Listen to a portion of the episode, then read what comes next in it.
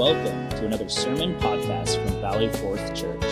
We are a church in Spokane Valley, Washington, and are dedicated to the mission of making, teaching, and sending disciples to the glory of God. If you like this podcast, please subscribe on Apple iTunes, Sermon Audio, or wherever you find your podcasts. Also, check out our YouTube channel for additional content at youtube.com slash valleyforthchurch. Now, here is a message from Pastor Joe Hirsch. Come now to the preaching of the Word of God. We've been going verse by verse through the Gospel of Luke and moving through chapter 23. We come to the end of that chapter today, a chapter filled with great, great portraits of faithfulness that Luke draws for us. And we come now to Luke chapter 23, verses 50 to 56, the most, most unnoticed but the most momentous funeral service in universal history, the burial of Jesus. Let us hear the word of God together. Luke writes for us. Now there was a man named Joseph from the Jewish town of Arimathea.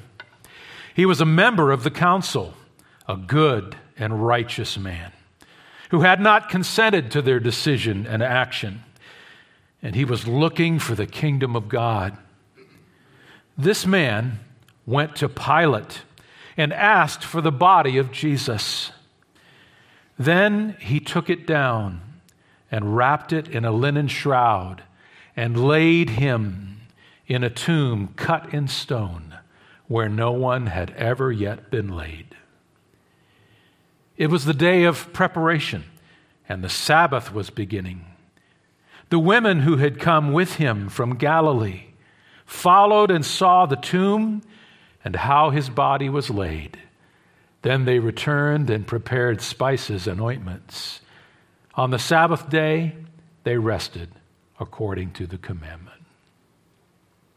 This is God's time arcing word. May he reveal its truth to us today in power. In the name of Jesus, amen. Thank you. You can be seated.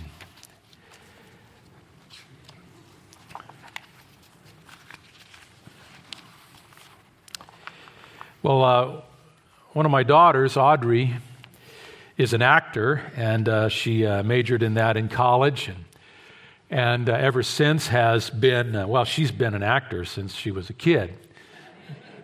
At home, and then for real, uh, in different plays, countless plays. And, and a trained singer as well in opera and other, other genres, so just tremendously talented. So she's been acting most of her life, and uh, she now acts and directs uh, locally here in, in a number of the venues here in our area. And uh, it's really fun to see that happen for her. Uh, she likes to keep her hand in when, when uh, it's kind of quiet out there, and so lately she just took a uh, well, she took, you don't, I wouldn't call it a role because she's in a play that's, uh, that's happening soon in the area, and uh, she's actually playing seven different characters. And for her, that's a record. She's, she's seven different walk ons.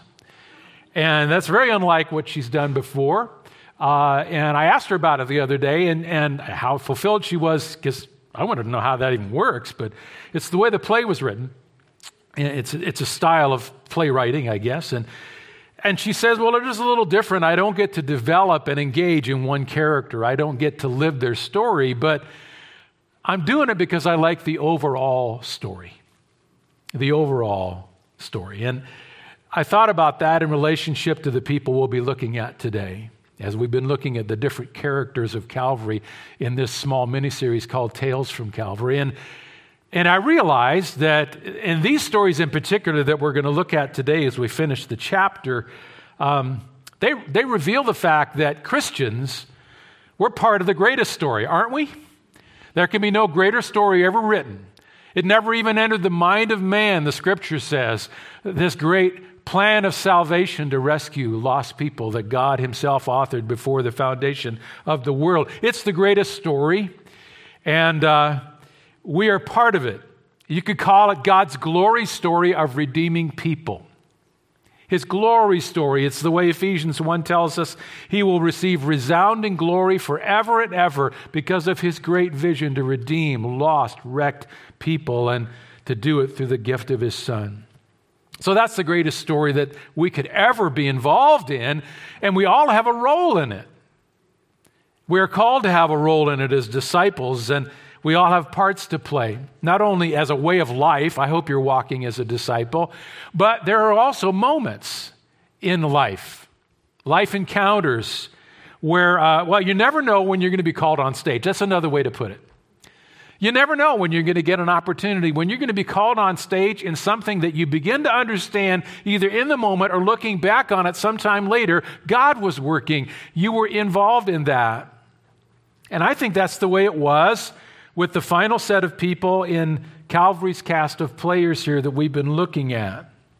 You know that we've been watching really since verse 26 of the chapter how Luke, in his special writer's style, tells the story and reveals what God wants him to reveal. But he does it by highlighting the human uh, dynamics. He, he paints portraits. Uh, through the characters involved in such a way that more than any of the other gospel writers, we get the people. And so these tales from Calvary have covered all the different folks that have walked across the stage, and they all got called uh, called to be involved in, in this great uh, cast of, of characters. Uh, we've seen an unsuspecting North African Jewish convert named Simon of Cyrene who had traveled about a thousand miles, maybe to get to his very first Passover, only as he walked into the city in the early morning to be pulled aside, to have a Roman spear blade placed on his shoulder, and to be pulled out into the street, and to have the crossbar of Christ placed on his shoulders and he was led not to the temple where he wanted to go to celebrate, he was led to Calvary to watch Christ's sacrifice. And we know very probably he was led into the kingdom because of what he saw. So we began with the story of an unsuspecting North African, and we went all the way through last time to the story of a very sophisticated centurion, the total social opposite who now stands at the foot of the cross, having watched Christ from the very arrest in the garden all the way through the majesty of his trials and his Calvary experience. And this sophisticated centurion says, Truly, this was the Son of God. And we believe also he may have stepped into a kingdom relationship. We won't know till we get to heaven, but I think the evidence is there.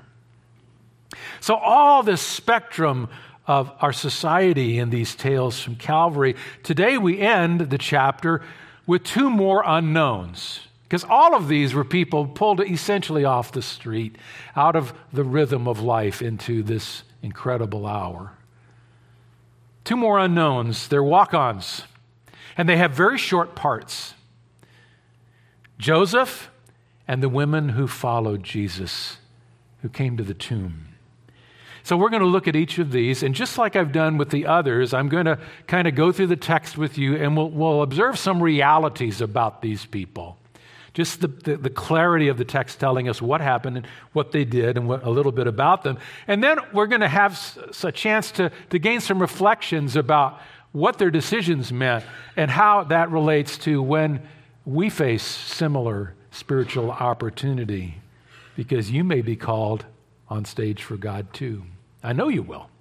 You're his servant, and he wants to use you. So let's walk through these two together. So, two aspects to my message today, two tales to tell as I finish this mini series. First of all, is the tale of Joseph of Arimathea. Look in your Bibles, Luke 23, and uh, we see in verse 50 now there was a man named Joseph. In other words, he's called on stage. He's called into this great moment after the death of Jesus. So, again, what are the realities about him? And then some reflections. As we begin to get started talking about the realities that the scripture tells you here, let me just answer a, question or two about the, the man. This man named Joseph, um, don't know a lot about him. This is the only place he appears in Scripture, although he appears four times each one of the four gospel writers thought his role on stage was significant enough that they all four mention him. That's not true of every character in the gospels, right? So this is his one part in the play, but all four gospel writers talk about. And what do we know? Well, Joseph was a very common name. It was, of course, the name of our Lord's earthly legal father, Joseph. Very common Jewish name, nothing to be found there. He was from a town that was so small that no, archaeologists have really been able to find it today. Arimathea. Our best guess is that it was just a little bit north of Jerusalem, almost like a suburb, a small suburb of Jerusalem. And he was part of Jerusalem's orbit because we do know that he was a member of the council, it says here in verse 50. He was a member of the council. What's the council? Well, we've already run into them a lot. It was the group of Jewish leaders known as the Sanhedrin 70 scribes, priests, and, and well regarded Jewish leaders, and then one high priest. So there was a total of 71 of them. We've met them so far because they've attacked Jesus throughout his ministry, particularly in Jerusalem. They arranged the betrayal of Jesus.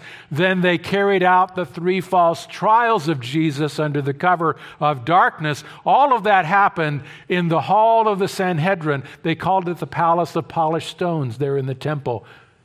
And so these are the people that condemned Christ. Now, we'll notice a little later that Joseph had not, verse 51, consented to their decision. More on that later. But the point I'm making as we get to know him is that he was very influential, very successful, very well regarded, a Jew of Jews. And Matthew tells us that he was also wealthy. So wealthy, in fact, that he owned his own rock hewn tomb very close to the city, which cost a ton of money. In real estate, it's location, location, location, right? Guess it related to where your tomb was, too. And so he owned a tomb very close to the, to the proximity of where Jesus was crucified. That is going to be a factor in all of this. And he owned that tomb, and it was an empty tomb. He had bought it, and it had been made for his family and for himself, but no one lay there. You will see how prophetically important that one small detail is in a few moments in the great story. So that's kind of the, the questions that you might have about who Joseph was. Let's go to the realities, and there are three things that I see that were realities about him. The, the Bible here talks to us a lot about his character. It's just a few verses, but his character shines through. Oh, to have a life that if there, if there are only two or three verses that described you in the Bible, wouldn't you want them to describe the greatness of your character? Not all of us could make that one. Joseph here does. So, what are the realities? There are three. The first, I would just use the word character. He had deeply good character. Look at the text. Now, there was a man named Joseph from the Jewish town of Arimathea. He was a member of the council. That's his social bona fides. That's what he was looked at so, so, socially. But from the eyes of God, he was a good and righteous man. Two great qualities that described him. He was good. What did that mean? And how is it different from righteous? Agathos in the Greek, it meant good in heart intrinsically good, not just good when people were watching, not just good in one part of your life, but a wreck in others. He was consistently good at heart, intrinsically good. That's what people knew about him, and that's what God saw in him. The idea of, uh, of good here with agathos, however, is goodness in action. This is important. Good and doing good is the idea of the Greek word. And that is obviously on display here because here Joseph, apart from anyone else, steps up to do this dangerous but loving work of service for Jesus. So he was good in heart. I guess you could call him usefully good. He, he, was the one that you knew would step up and live out his life in goodness. So that was one aspect of him, but he was also righteous. And you think, well, aren't those the same thing? Well, no, when the Bible uses different words, it's not because God is repeating himself necessarily. It's because there's a potential distinction. The word righteous, dikaios, came from a, root word that meant right or just, and it had to do with your ethics and your morals. So, goodness was an attitude of heart, a devotion to others. Righteous was that he was righteous in looking at right and wrong. Now, there's two ways to be righteous, and Jesus po- pointed this out many times because the religious leaders that were, had just crucified Jesus uh, took pride in the fact that they were righteous. But they were outwardly righteous, Jesus called them. He says, You are men who appear outwardly righteous. This is Matthew 23, if you ever looked it up. You appear outwardly righteous to people, but inwardly you're full of hypocrisy and lawlessness. So you can put on a righteous front through a religious life, but you cannot be morally right within. You can live that double life. And if you've got a religious pedigree, you can really live it because people really won't question you. And Jesus said there's a great danger in that because you can go away, he said in Matthew 23, into eternal punishment. There's a different way of being righteous, and Jesus called it the righteousness of the inner life. Integrity is the word we would use today. Later on, a disciple of Jesus, John, in his epistle, 1 John, would define it. In 1 John 3 7, he said, The one who practices, and that's habitually present tense, as a lifestyle righteousness is righteous, just as he, Christ, is righteous. The one who does not do habitually what is righteous is not righteous. He made a distinction. He called out the inner life, he called out the real you. And Joseph here is called by the Holy Spirit a righteous man. He was the real deal inside and outside. His moral life was intact in the dark and in the light. How would you like for God to choose one time to put you in the Bible, and that's what He said about you? I would have loved to have met and been mentored by a man like that. So, this is Joseph. His character was righteous. And I think his, his, his goodness was growing because something powerful had been happening to him. He was becoming even more in line with God. Why do we know something powerful was happening? Well, in John 19 38, when John introduces him, John adds not only was he a member of the council and a good and righteous man, but he was a disciple of Jesus, but secretly for fear of the Jews. So that's been added into our understanding. So not only was this good and righteous man who'd been well raised and who had a good heart doing the right thing, but he had given himself to Christ as a disciple. So he was being changed by that very relationship. Now, the scripture says that he, he did this secretly for fear of the Jews. When it talks about the Jews there, that's shorthand for the leaders, the Sanhedrin. And so, he had been on the edge of the crowds for weeks or maybe months. He'd heard Jesus preach, he'd seen Jesus heal, he'd watched Jesus talk, and he had heard Jesus talk about sin and his coming cross work, particularly in the last months of his ministry. And at some point along the way, Joseph, in his heart of hearts, had said, I, I believe him. I believe he's Messiah. I want to be his disciple. And change had begun to move through his life. Now, it says he was doing this secretly for fear of the Jews. He had considered the message of Jesus, he'd been convinced about it, but he was intimidated by the environment he was in every day. Now, before you condemn Joseph for that, think about you and I out in the secular world. Have you ever had a moment or a time or a season in your life where, because of the environment of the people you were in, socially or in a work context or in some kind of context that really mattered to you, people that had power over your world, that you were not. Let's admit it. I will, because I've been out in the marketplace for years before I came back into the ministry. There were seasons when I was intimidated by the society I was in. Can you relate to Joseph a little bit? Everybody that's honest, nod. Everybody that's not nodding, you guys can leave. I'm just telling you right now. Everybody, right? So we relate to him, but that doesn't mean he wasn't a desiring disciple of Jesus. And we're going to see that even that changes. So, first thing I see about the realities of Joseph was his character. It was real. He'd become convinced about Christ and he's growing. The second thing is his courage. Now you see him break out and we see some things about him. This is where we're really going to develop his story a little bit. We're going to go to a couple of the Gospels to do this. So, second reality, character number one, his courage. Now, look at our text, verse 51. Yeah, he struggled. He was a good and righteous man, but he had not consented to their decision and action. Who's they? The, San, the Sanhedrin. When did that happen? In the early morning hours before, the, before this, in the three sham trials of Jesus. The Sanhedrin had all gathered for that, and Joseph it, it appears, may have been the only one who had not consented to the injustice. It's remarkable. He had not consented to do it. Now, we don't know how it happened, but it, the word here is interesting again. Consented, very unusual word. It, it, it meant literally to place or deposit something together and it, it is derived from the custom of putting something into a jar or a pot as a vote. Sometimes when you voted as a group of people, there was a, there was a, a, a jar that, that you contain your votes.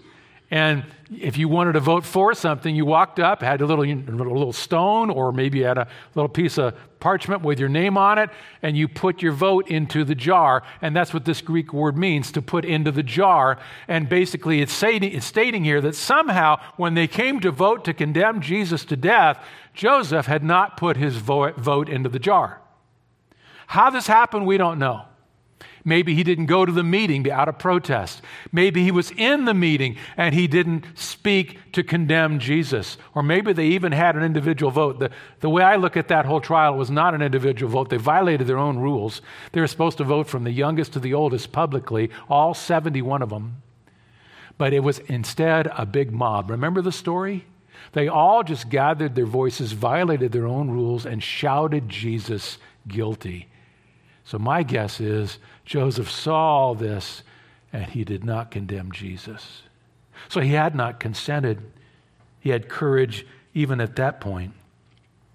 And then he had the courage to step into the light and to go and seek to bring Jesus a decent burial. This man named Joseph this man, verse 52, went to Pilate and asked for the body of Jesus. So now you see him breaking out in courage. First, he stood against all of the most powerful people in his world by not condemning Jesus. Then, now that Jesus has been taken to the cross and publicly executed, humiliated, the most defiled and despised person in the city, now Joseph comes forth into the light of public scrutiny to give him a burial. Joseph must have felt, I have to do what has to be done. And you know what he did? He did what no one did, but what had to be done, giving honor to the king. I mean, other people could have stepped forward. The disciples could have stepped forward. They were hiding, wrapped in greater fear. The poor women from Galilee had no means to do this, no place for him. Joseph steps forward and he does what no one else would with courage. Now, let's take a, take a look at a couple of, of the other gospel writers. Let's go first to Mark chapter 15. The same story is told in his gospel in verse 42. And when evening had come, since it was the day of preparation, that is, the day before the Sabbath, that'll be important in a minute, Joseph of Arimathea, a respected member of the council, who was also himself looking for the kingdom of God, Mark says he took courage and he went to Pilate and he asked for the body of Jesus. Mark adds something. He took courage. That's our quality about Joseph. Why did it take courage? I can only guesstimate. But uh, I'll tell you, it took courage to walk into the judgment hall of Pilate after what Pilate had been through with the Jews over Jesus. Pilate, a bloodthirsty Roman ruler with total power, had already been pushed into a corner, publicly humiliated, pilloried by the Jewish leaders into condemning a man that he himself knew was innocent. The last thing Pilate probably wanted was somebody coming into his world again with the name of Jesus of Nazareth on his lips. So I can imagine Joseph was intimidated. But also, Joseph knew that all the Jewish council had been behind this, and only he had not. And he knew that the Jewish council had, had created this incredible spectacle, spectacle of the crucifixion. And he knew that he would probably had trouble with them too. Now, interestingly, if you put all the gospel accounts together, actually the Jews, the, the Jewish leaders, had actually gotten there a little bit ahead of Joseph. They had come to Pilate as well, and if you put the narrative together, they had come before him. If you go now from Mark to, to John and his gospel in chapter 19, you can get that backstory. Now, Jesus had already given up his physical life on the cross. We studied that last time. The Romans didn't care about the bodies that were on those crosses. They had two procedures for those. One is they would leave them on the cross. If they didn't need to use that, that cross again, they would just leave the body on there to be picked apart by the birds and the animals until it decayed right off the cross. Or if they needed to, to place it uh, somewhere else, they would pull it off the cross. I'm sorry if I'm getting graphic here. And they would throw it into a always burning pit of garbage located outside the walls of Jerusalem called Gehenna. Those are the two things that were done to bodies. And that's probably what would have happened to the body of Jesus had not Joseph been led to intervene. Now, crucifixion also was a lengthy process of execution. I told you before that it usually took two to three days for a person to fully and finally suffocate on that cross. And the Jews knew this, and uh, they knew that the bodies would stay on the cross well, this happened to be against some of their religious laws. And if you go to John 19 in verse 31, it tells us that since it was the day of preparation, and so that the bodies would not remain on the cross on the Sabbath, for that Sabbath was a high day, the Jews, the Sanhedrin, the leaders asked Pilate that their legs might be broken and then they might be taken away. Now, this is a little graphic. The Jews had a law about the Sabbath. In fact, they went back to Deuteronomy, I think it's chapter 21, that said if any person is executed, you never let their body stay overnight on display. So they had that law from Deuteronomy. But the Sabbath was about to, to begin at 6 p.m., that very point on Friday. And it was a double point of problem if you let a body stay on a cross during the Sabbath. The Jews are thinking, well, there's still a day or two for Jesus and these others to die. We've got to solve this. And sadly, there was a solution for this. The Romans crucified so many people, and they were so efficient about what they did, that they had a method to hasten a person's death on a cross. Remember, I said you died on a cross not by blood loss or pain, you died by suffocation because you had to pull yourself up on the nails, push up on the nails, and pull up on your wrists to gather each breath. And it took two or three days for a person to become exhausted enough that they couldn't do it anymore, and then you died of suffocation. If they wanted to hasten the process, they broke the legs of the victim. This was such a common practice in the Roman times at, in history as we see it that the Romans actually had a Latin word for it, crucifragium, fracture the crucified. It's it's a hideous thing. But the soldiers who were part of the crucifixion detail had a heavy mallet, long handled mallet, always present.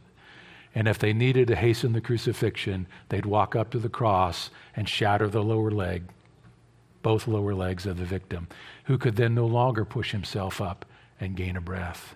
And so within minutes, it was over. Now we see in John 19 that they asked Pilate to do this. They asked Pilate that their legs might be broken and then they might be taken away. Verse 32 So the soldiers came. Who were they? The soldiers who had been part of the crucifixion detail of Jesus, still on duty. The soldiers came and broke the legs of the first, the thief on the left, and of the other who had been crucified with him. Those thieves were still alive and they quickly died. One of them, by the way, went to paradise that day. But when they came to Jesus and saw that he was already dead, remember, he supervised his own death. Death didn't happen to Jesus. Jesus just decided, My mission is over. I'm Lord God Almighty. I'm in command of the breath in my lungs, and I give my spirit unto the Father. He caused his own physical death at just at the moment he decided. He died six hours into crucifixion because the great work was done. So they came to Jesus and they saw that he was already dead and they did not break his legs. But one of the soldiers pierced his side with a spear as they had been taught to do. My research tells me that that was one of the first things that they taught a Roman soldier to do. It was a kill stroke with a spear. They taught them which ribs to place it between, how far up to go to make sure you punctured the heart. It was a quick method of execution. And it was a method of making sure someone was fully dead. And so that's what the soldier did.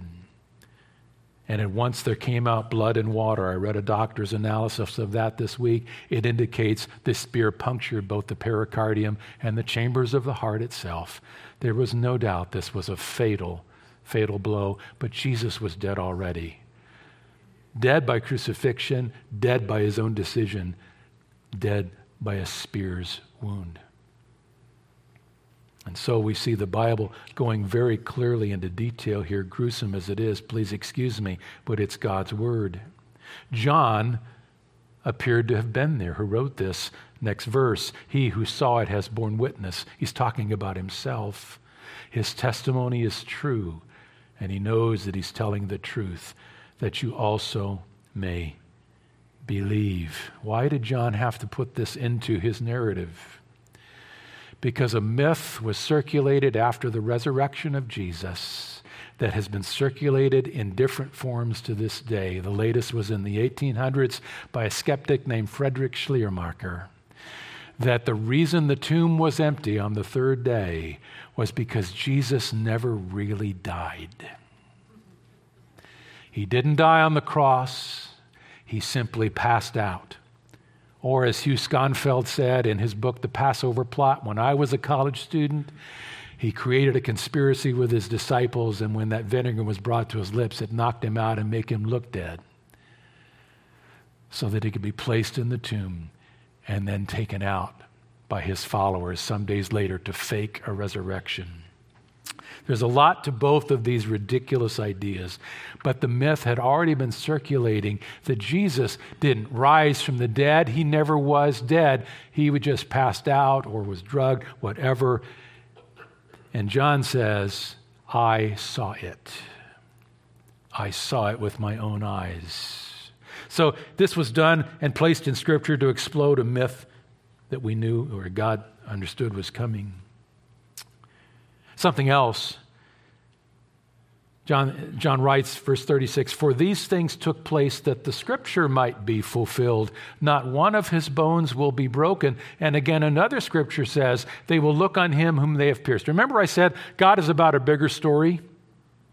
This is a story that took place in, in a few hours on a hillside in Jerusalem, but it's part of a salvation story that Ephesians says was, was, was created before the foundation of the world. And it shows God's sovereignty over all these events, and it identifies Jesus as the Messiah because many prophecies were made about Jesus in the Old Testament, right?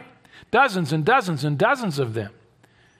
A huge number were fulfilled in the last 24 hours of his life that marked Jesus out. His death is different than any death in world history. It was the death of the Messiah, and parts of this death were predicted by prophets centuries before it happened.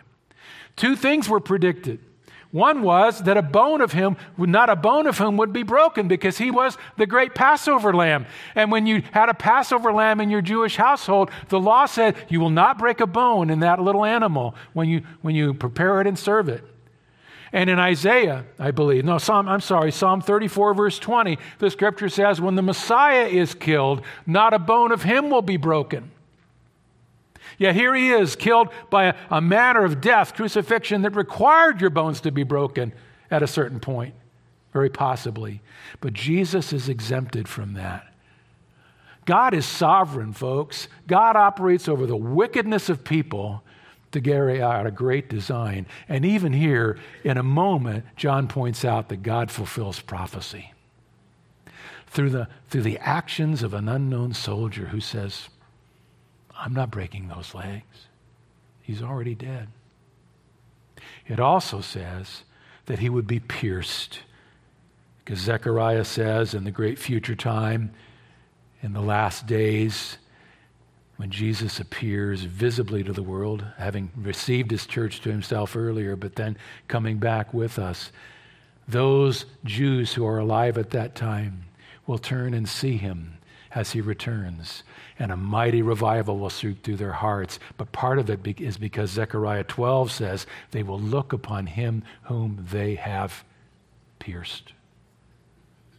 And so, in every way, John says the scriptures were fulfilled prophecy. So there's a big story operating over every story. So Joseph is, is kind of a, an integral part of all of this. So that's what John tells us had happened just before Joseph walks in the room. Now go back to Mark, if you will, and you'll just have to look at this on your Bibles, whether you're holding a paper Bible or looking at a digital Bible, it doesn't matter to me. If you go back to Mark 15, it tells us that this had all happened before Joseph showed up. In Mark 15, it says, verse 43, Joseph had come in and took courage and went to Pilate. Verse 44 says, when Joseph came in and asked for the body of Jesus, Pilate was surprised to hear that he should have already died. Why? Because the detail hadn't come back that had been sent to break Christ's legs and summoning the centurion who was in charge of the detail, presumably, he asked him whether he was already dead. And when he learned from the centurion that he was dead, he granted the corpse to Joseph. Corpse, the Greek word only for a, a, a dead body, a dead body fallen to the ground.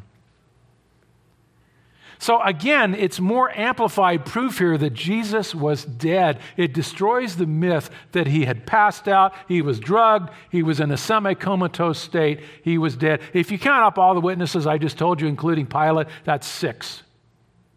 Six witnesses in an hour to the, the actual death of Jesus. So here is how the courage of Joseph kind of completes the overall great story. Stick with me now as we get to the rest of what he does. So there are realities about Joseph. First of all, his character, good and righteous. Secondly, his courage before the Sanhedrin and into the throne room of Pilate, gaining the body of Christ. And then we know that he gained the body of Jesus and took it with him. Go back to John again. Sorry to move you around in the Bible so much, but it's probably a good idea, right? So in verse 38, Joseph goes, and Pilate gives him permission to take the body. And in verse 38, it says, So he came and took away his body. In that is such pathos. Joseph alone went back to Calvary and he took down the body of Christ. He, he cared for Jesus in the most intimate way a person could. Luke says he took it down. That means the body of Jesus was on that upright post. And Joseph must have had to gain a ladder. And he must have had somehow to wrench the nails out from the feet first. Or maybe pull the feet over the nail. And then he had to figure a way to wrench the, the nail out from that wrist and have that arm fall on his shoulder with the bowed head of Christ and that crown of thorns bumping his breast, blood moving across his garments. Pull the nail out of that other blessed hand and have the full weight of the Savior on his body and shoulders and stumble down that ladder and lay Jesus out on the ground. Put a shroud under him and carry him to the tomb. I can't imagine the moments that that must have entailed and the heartbreak. Because you see, Joseph was like all the others. He dearly loved Jesus, but he believed he had clearly lost Jesus. He didn't really understand that Jesus was really going to rise. He was burying a dead man. And he does it out of care, out of love. And either at the foot of the cross or soon after that, Joseph is met by somebody else. John tells it in John 19. He came and took away his body, verse 38 of John 19. And then Nicodemus also, who earlier had come to Jesus by night, joins him. Nicodemus, another Jewish leader who had come to Jesus by night months earlier and asked him about the depth of his teaching. And Jesus was the one who looked into Nicodemus's eyes and says, You're a teacher of Israel, but you don't understand. You must be born again to see the kingdom of God. Nicodemus, the scripture tells us, rolling these things around in his mind, also became a believer in Jesus. And now he steps out of cowering into courage in his hour. And Nicodemus, a wealthy man, knew about Joseph taking down the body. Maybe he met him at the foot of the cross. And he brought something with him to the tomb. He brought a mixture of myrrh and aloes, about 70 pounds, 75 pounds in weight. The Jews did not embalm, they, they took a body, they washed it, and that's what Joseph and Nicodemus would have done in the shadow of the tomb, very probably.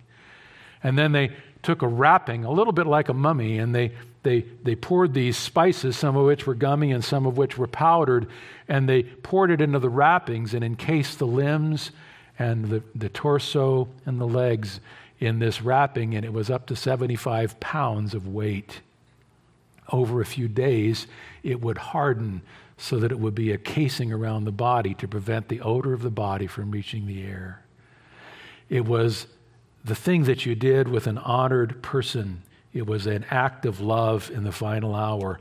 And Nicodemus makes sure it's done because it was the burial custom of the Jews and it was certainly something fit for a king. And so they come together in this hour. He was encased in this, and then a shroud was wrapped around that. And then verse 41 says, Now in a place where he was crucified, there was a garden, and in the garden a new tomb, Joseph's tomb, in which no one had yet been laid. And they placed him there. I find this also fascinating because it fulfilled another prophecy, another part of the great story. Another way Jesus was identified as the Messiah is God said, when he's killed, they're going to assign him a death with the wicked, but in his death he will be with a rich man. Isaiah 53 9. They made his grave with the wicked and with a rich man in his death, although he had done no violence. The Romans intended for Christ to be pulled off that cross and thrown to the dogs like a wicked man. God intended for his son to receive the honor that Joseph gave him, and he ordained Joseph to be there and his tomb to be ready so that Jesus would bury, be buried like a rich man in his death, fulfilling prophecy. Do you see the great story? Now, John mentioned something else, verse 42. Stay with me, the details are powerful. So, because of the Jewish day of preparation, since the tomb was close at hand, they lead Jesus there. What's this day of preparation? And what's this about the Sabbath being close at hand? Go back to Luke 23, verse 54. It was the day of preparation. What was the day of preparation? It was that it was Friday, the day in which you prepared yourself for the Sabbath and also the Passover. And the Sabbath was beginning. When did the Sabbath begin? 6 p.m. The Jews counted their days differently in two ways. We go from midnight to midnight. The Jews went from 6 p.m. to 6 p.m. So, when did the Sabbath day start for the Jew? 6 p.m. on Friday. When did it end? 6 p.m. the next day. So they counted their days based on that rotation of hours, but they also talked about a day in the sense that if anything happened in just a portion of the day, that was counted as ha- having happened in the day. Now, what's all this? What am I getting at? I mean, well, God set a divine deadline, and eh, the, eh, a Jew couldn't do any work on the Sabbath. Wrapping a body and placing a body in a tomb was not only work, the, old, the Jewish law said you couldn't touch a dead body on the Sabbath. And so their hurrying is the point. They're hurrying to get it done before 6 p.m. rolls around and the Sabbath comes. Now that's important as well. That's very important because it fulfills yet another prophecy, this one by the prophet named Jesus. Jesus had said multiple times, but particularly in Matthew, I believe, in chapter 12, he says, Just as Jonah was three days and three nights in the belly of the fish, so will the Son of Man be three days and three nights in the heart of the earth. And in other places, he talked about his resurrection occurring after three days in the Jewish mind. Well, for that to happen, Jesus had to be buried in the grave before the day ended on Friday, day one, before 6 p.m. He would have to have been in that grave for the entire Sabbath day, the next day, Saturday, you could call it that. And he would rise, have to rise in some portion of the third day, our Sunday.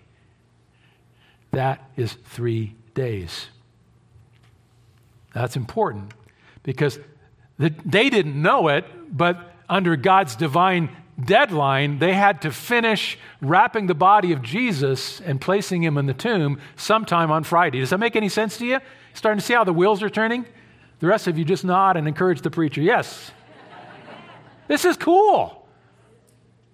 God's in charge of every detail of the death of his son to mark him out in history as the Savior.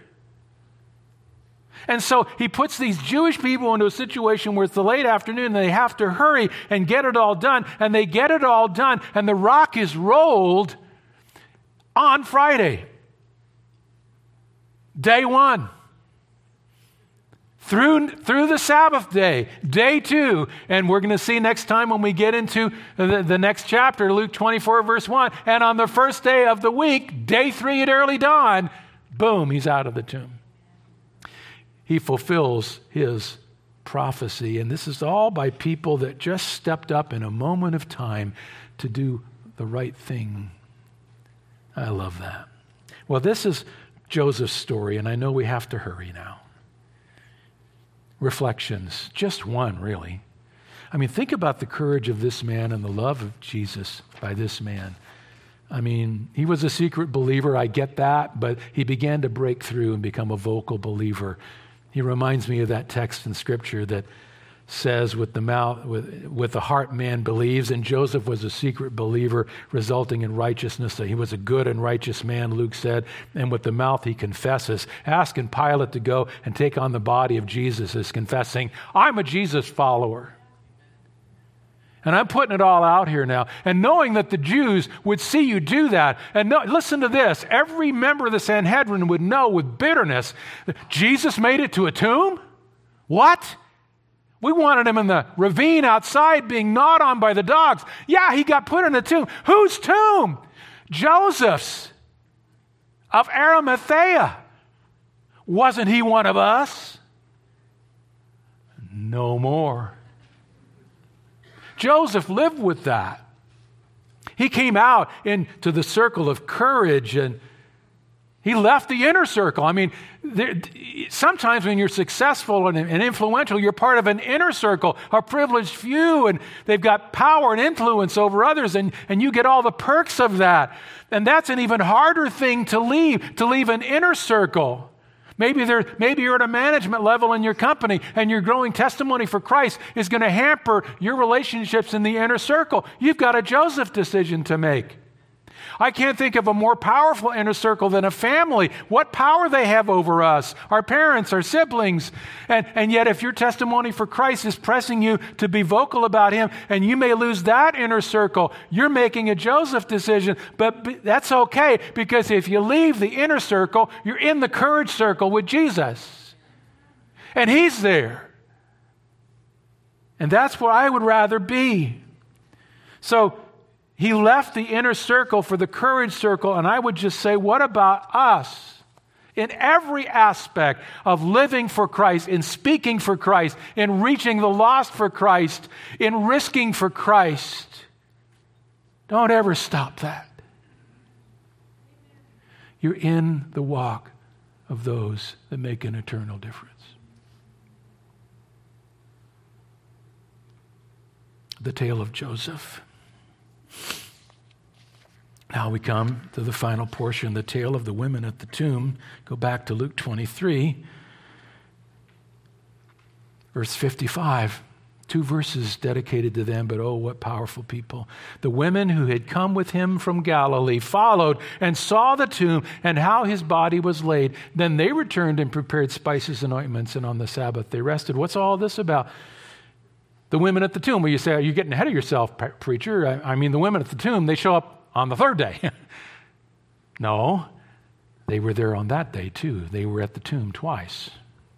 At least these two were. They were there on burial day and resurrection day. Now, many people followed Jesus, many women followed Jesus. Who were these? Well, there, there were many Marys in the New Testament, common name, Miriam is the name. Uh, the best known Mary in the Bible, Mary, the mother of Jesus. This is not her. A second Mary in the Bible, well known as Mary Magdalene, came from, came from a town called Magdala in the Sea of Galilee. The scripture says she was a devoted follower of Jesus, partly because he had cast seven demons out of her. She was with him from the very beginnings of his ministry in Luke 8. She followed him, and she was, according to Mark's gospel, one of these two Marys. The other Mary was Mary, the mother of James and Joseph, or Joseph. And she's mentioned a number of times in the gospel. These women were on the hillside when Jesus was crucified. I taught you about them last week. And then I believe they lingered. And I believe they saw Joseph take down the body of Jesus and Nicodemus meet him. And I believe they followed those two men with the body of Jesus. This is just me to the tomb. And it says they saw the tomb, verse 55, and how his body was laid. D.R. Horton, and uh, not D.R. Horton, but uh, uh, Carson, D.A. Carson talks about the, the, the fact that the, the, tombs were made with kind of an ante room, kind of a, a wide room in the, in the beginning where people could be present at the burial, and then the actual niche was in further. Perhaps they were in the ante room and they watched Joseph and Nicodemus wash and wrap the body of Jesus, but they saw where the body was laid. Two realities in one reflection. The reality, number one, is they followed the Savior's body. I just described that to you. This had to be how it happened. How else would they have known? They had to have seen it. Now, as they watched this, they didn't know perhaps who Joseph and Nicodemus were, or if they did. I mean, these women were from Galilee. They didn't know these men were, but they knew they were not part of the inner circle of Jesus. They'd been secret believers. And so, as you look at it, my thinking is they watched them wrap the body of Jesus, and they thought two things. Number one, we want to be part of this too. Those that loved him the most ought to be able to help. But the number two thing is they noticed how hurriedly this was being done because the Sabbath was coming. And they didn't think his body had been prepared well enough. And so it says, verse 56 they returned to their homes and prepared spices and ointments on their own because they wanted to add to what had been done to the body of Jesus by Joseph and Nicodemus. And that's why they came back on the third day because they wanted to add their own spices to the body of Jesus and give him greater honor they wanted to give him honor and they didn't think it was enough. And of course, it wasn't because the Sabbath was coming. And so this was a hurried work. I just love that about them. This is my opinion. They were so devoted to him. Nothing was too much for Jesus. And so they decided to wait. And they gathered their own spices that night while the Sabbath hadn't fully dawned. And then on the Sabbath, they rested according to the commandment. And we don't read chapter breaks in our Bible. So look at the next verse, chapter 24, verse 41. But on the first day of the week or at early dawn, they went to the tomb taking what? The spices they had prepared. You think that through. They followed the Savior's body. And secondly, they saw the tomb. That's important because there's another myth that was started about the resurrection. People said Jesus didn't rise from the tomb Because you see, when the women went to the tomb three days later, they went to the wrong tomb. They went to the wrong tomb in their grief, their confusion. They went to a tomb that had always been empty, and they thought Jesus had risen, but they went to the wrong tomb. Well, Scripture here says that's an impossibility. They saw the tomb, and they were inside of it to see where the body was laid.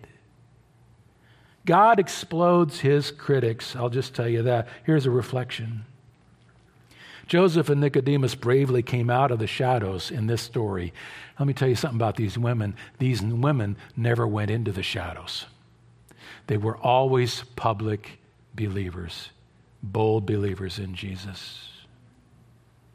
And yet, they didn't know what was going on. They were mystified by this death, shocked by it, grieved by it, and like I said, didn't really understand the nature of the resurrection but they were willing to love him. Would you be willing to be called on stage by God for the sake of his son, even if it was a great risk to you and you weren't even sure what he was doing? That's my reflection question for me. Remember, every action of each of these people proves that they did not believe Jesus was ever going to rise from the dead. That's important because many people say that, that, that this was something that they, they believe is coming. No. He was, they dearly loved him, but they thought they had clearly lost him. Nicodemus, if he believed Jesus was going to rise from that tomb three days later, would not have bothered to buy 75 pounds worth of spices and ointment and go through the wrapping of the body of Jesus Christ. Joseph would never have rolled the stone. He would have been waiting and Mary Magdalene and Mary of Clopas, they would never have made more spices that afternoon and, and intended to come back three days later to give more honor to his more dead body. Not a one of them believed he was going to rise from the dead because in, in the great play, the great story, they really weren't aware of the surprise ending. God, the master playwright of this greatest story, wrote in his ending. And it was read in our hearing earlier in the service. Paul said it's the most important part of the story. For I delivered to you as of first importance what I also received that Christ died for our sins in accordance of the scriptures, that he was buried, and that he was raised on the third day. There's the surprise ending that was in place all along. God, the greatest playwright, snuck a surprise ending into the saddest story ever lived three days later. Yeah, he's like that.